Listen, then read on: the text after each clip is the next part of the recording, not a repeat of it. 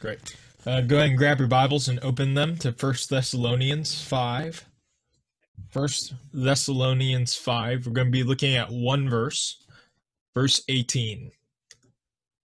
Love you guys dearly. Glad that I could uh, give this devotional, albeit 3,000 miles away um, from y'all. I do miss you guys a lot, but uh, it was sweet to meditate on this passage, and I look forward to talking about it with you.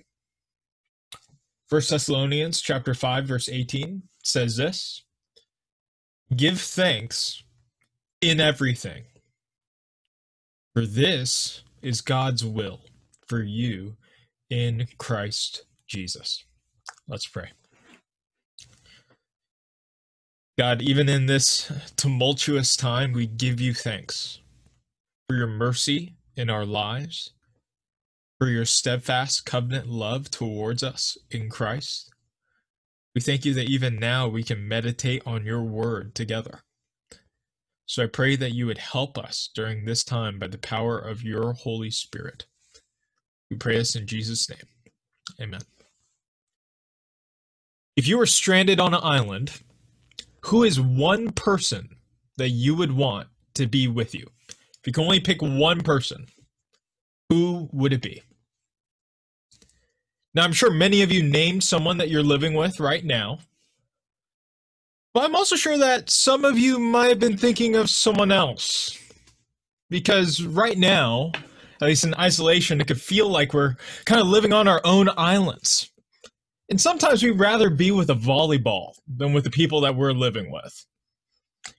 Our close proximity has increased the frequency and intensity of our relationships. The aroma of bad attitudes can emanate from others like a candle. Small little, hmm, that's a little too high pitched. Or a look that was a second too long. It's just a flicker. But the stench of passive aggression fills the room, doesn't it? And even if we have the self control to control our outward actions, what about all the thoughts that go through our minds? Our inner monologue can become a landfill of grumbling, judgmentalism, and complaints. So, what's wrong with us? Why can our attitudes be so rotten? Well, our attitude problems are more fundamentally gratitude problems. And in First Thessalonians, Paul provides a command to give thanks in everything. So we're going to break this passage down into five parts. Firstly, what to do, when to do it, why you should do it, where you should do it, and how you should do it. I'll say that again. What you should do, when you should do it, why you should do it, where you should do it, and how you should do it. We'll begin with point one what to do. Give thanks. Give thanks. Now, when's the last time someone told you to say thank you? For most of us, it's when we were kids or when someone sarcastically says in faith, You're welcome, before you could do anything. So, is God's command here to give thanks like catechizing your kids in good manners? Well, Yes, in that it's a command that you need to obey. But no, in that God isn't just calling you to a formal call and response. He's actually commanding something of your heart. If you're not a Christian, you might think that Christianity is just a bunch of rules for one to follow. But Christianity is not like a mother chiding her child to obey the house rules. God commands your obedience, but he demands more than that. He expects something of your heart.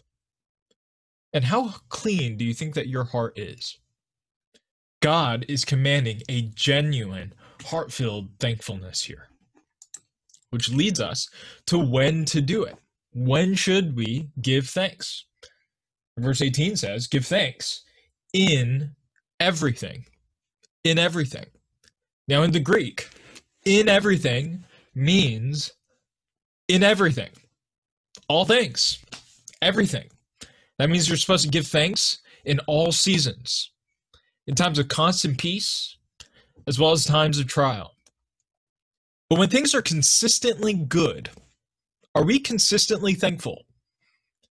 In times of trial, how can we be thankful when things are so tumultuous? Blessings become dull and trials become overwhelming. How do you give thanks in everything?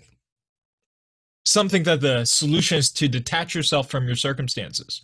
They think that because of the gospel, thankfulness is something that comes from within and not from something outside. So find your inner peace, be zen, and you'll find yourself in a constant state of even keel thanksgiving.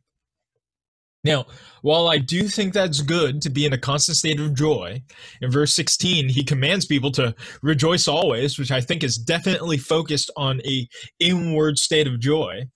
I don't think that verse 18 here is focused primarily on a thankfulness that's found within ourselves. Christian thanksgiving isn't found within, but actually in everything around us. Others will use language like trying to find something to be thankful for, as though they're looking for something that surprises them in a universe filled with mediocrity, a little splash of color in a monochromatic world. But that presumes that something needs to be extraordinary in order for it to be something worth being thankful for. When Paul commands us to give thanks in everything, he means in everything. There is always something to be thankful in the midst of everything. Saying you don't have anything to be thankful for is like opening a fridge full of food and saying that you have nothing to eat. So that's when to do it. You ought to do it in everything. But why should we do it? Because it's God's will for you because it's God's will for you. God desires for you to be thankful. And if God wants you to be genuinely thankful and not just obedient on a surface level, then that means that God genuinely wants you to be genuinely thankful.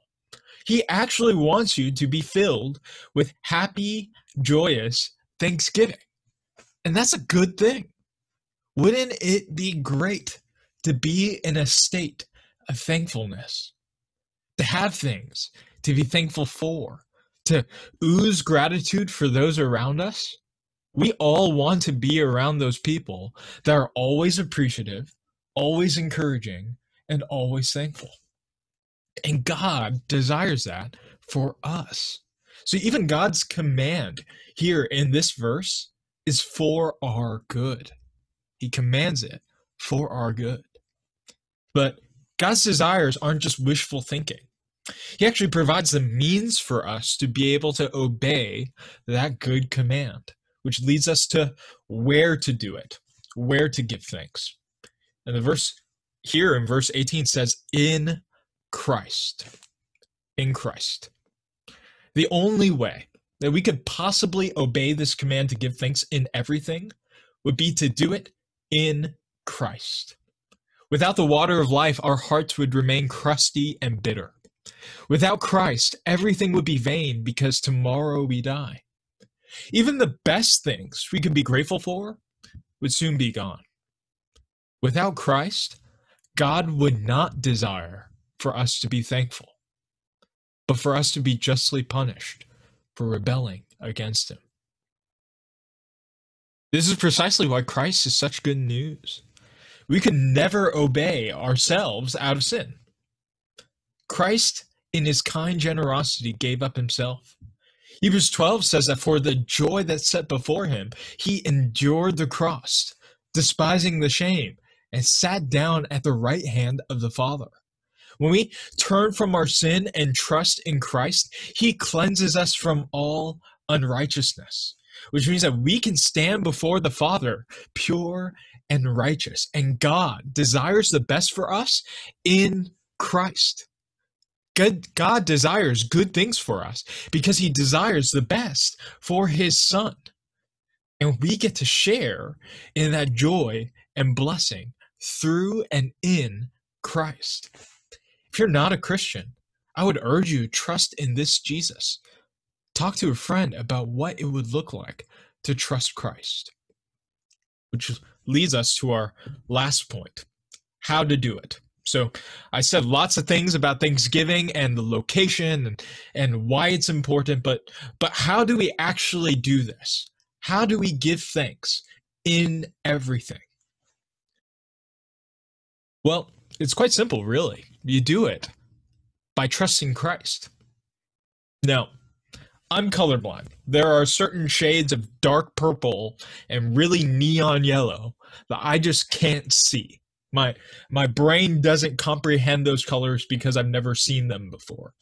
And there are YouTube videos of partially colorblind people who put on these special glasses that enable them to see colors that they previously had never seen. And a lot of them end up weeping with joy as they see the beauty of these colors that their brain had literally never comprehended before. Now, it's not that those colors had not been there before but their fallen eyes had blinded them from seeing the beauty beyond what they could see with their natural eye. So they put the glasses on, and then the hidden treasure is revealed. When you put Christ on, when you look through the lenses of Christ, his goodness becomes revealed in areas that you would not have expected to see it. And when you do, your heart overflows with gratitude and joy. Things become precious to you because you can see God's good intent for you in those things. Christ can look at the cross and with godly, sanctified eyes see the joy that's set before him. And that means we, in Christ, can look at even terrible, difficult things with joy because when we look at it, we can see the joy that's set before us. But even with the Spirit's help, we fail in giving thanks in everything. So here are a few practical things that we can do as we give thanks in everything in Christ. Now, if I tried to address every single scenario that encapsulates uh, the Christian life under the word everything, then we would be here all day. So I'm not going to do that. But here are three really kind of basic things that we can do to help grow ourselves uh, in giving thanks in everything. Firstly, reframe your blessings and your burdens. Reframe your blessings and your burdens. I remember being at the Jameson's house here at CHBC, and the the mom Kristen was in the kitchen trying to make us dinner when their son Will came charging through the room and toppling over many things. And in the midst of the mess, Kristen just looks at me and smiles, and she said, "Well, there's another rejoicing opportunity."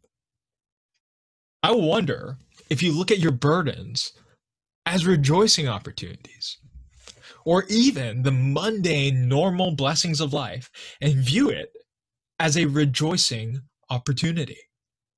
Take actual, active effort to try to see how God is showing you his goodness within the blessings and burdens of your life. This is different than saying serenity now and trying to detach yourself from whatever's going on. This is actually trying to look within those things that might be burdensome or boring to you and seeing God's beauty and his goodness in there. And when you do, you can begin to give thanks for those things. Number two, share your blessings and your burdens. Share your blessings and your burdens when you share with others you you're able to breathe oxygen into the flame of your thanksgiving if you're actually joyous and you share that with other people, it's not like any joy is sapped away by bringing in another person. If anything, that flame increases in size and intensity. When you let others into your life, you're able to magnify God's goodness. And if you're not able to see God's goodness in your life enough to give thanks for it, letting others into your life can help you see God's goodness in places that you might not.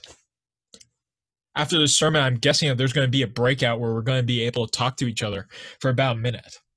Apart from sharing the immense blessing that this sermon must have been, maybe share something else that's been a rejoicing opportunity for you.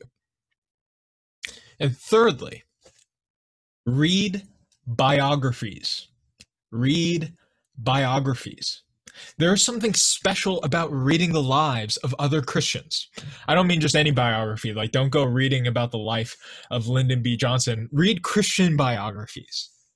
Because when you step out of your own life and see God's faithful kindness in other people's lives, you may begin to see God's kindness in your own life in areas that you may not expect. So I want to recommend, you know, Rachel Gilson's Born Again This Way. Um, she's a fantastic Christian author who wrote this memoir on her experience with same-sex attraction uh, or John G. Paton's uh, Paton's autobiography uh, as a missionary to the Hebrides as he uh, tried to share the gospel with the Vanuatu people, or even if you go on desiringgod.org forward slash biographies, Piper basically will read these longer, kind of thick biographies of different Christians, and then he will write his own kind of biographical summary of the lives of those people. So you can go on desiringgod.org forward slash biographies right now and see just a whole host of Christian biographies. And you can see God's faithfulness and his goodness in those Christians' lives. So, so read stories, read biographies of other Christians and see God's faithfulness in their lives. And you might just begin to see God's kindness in your own. And we can do all th- all of these things in terms of seeing God, seeing God's goodness and His kindness in all things, because Christ has been all sufficient to us. He has given us the greatest gift, the greatest reason to be thankful in the person of Christ. It's because we have hope in Christ that we have hope in the midst of difficult times, in the midst of seeming boring and mundane times, because Christ gives us hope everlasting. So we can give thanks with a grateful heart. We can give thanks to the Holy One. And we can give thanks because he's given Jesus Christ, his Son. Let's pray. God, we thank you for the gift of Jesus, that you sent your Son to die on a cross for our sin, bearing your wrath. Thank you that we can find grace in you just by simply placing our trust in you. Such a sweet gift. I pray now that in this season, regardless of, of whatever our life circumstances may bring, whatever regardless of whatever wars may be waging within our own souls, I pray God that you would help us to see your goodness in the midst of all of it, and to be able to give you thanks in it. Pray this in Jesus' name. Amen.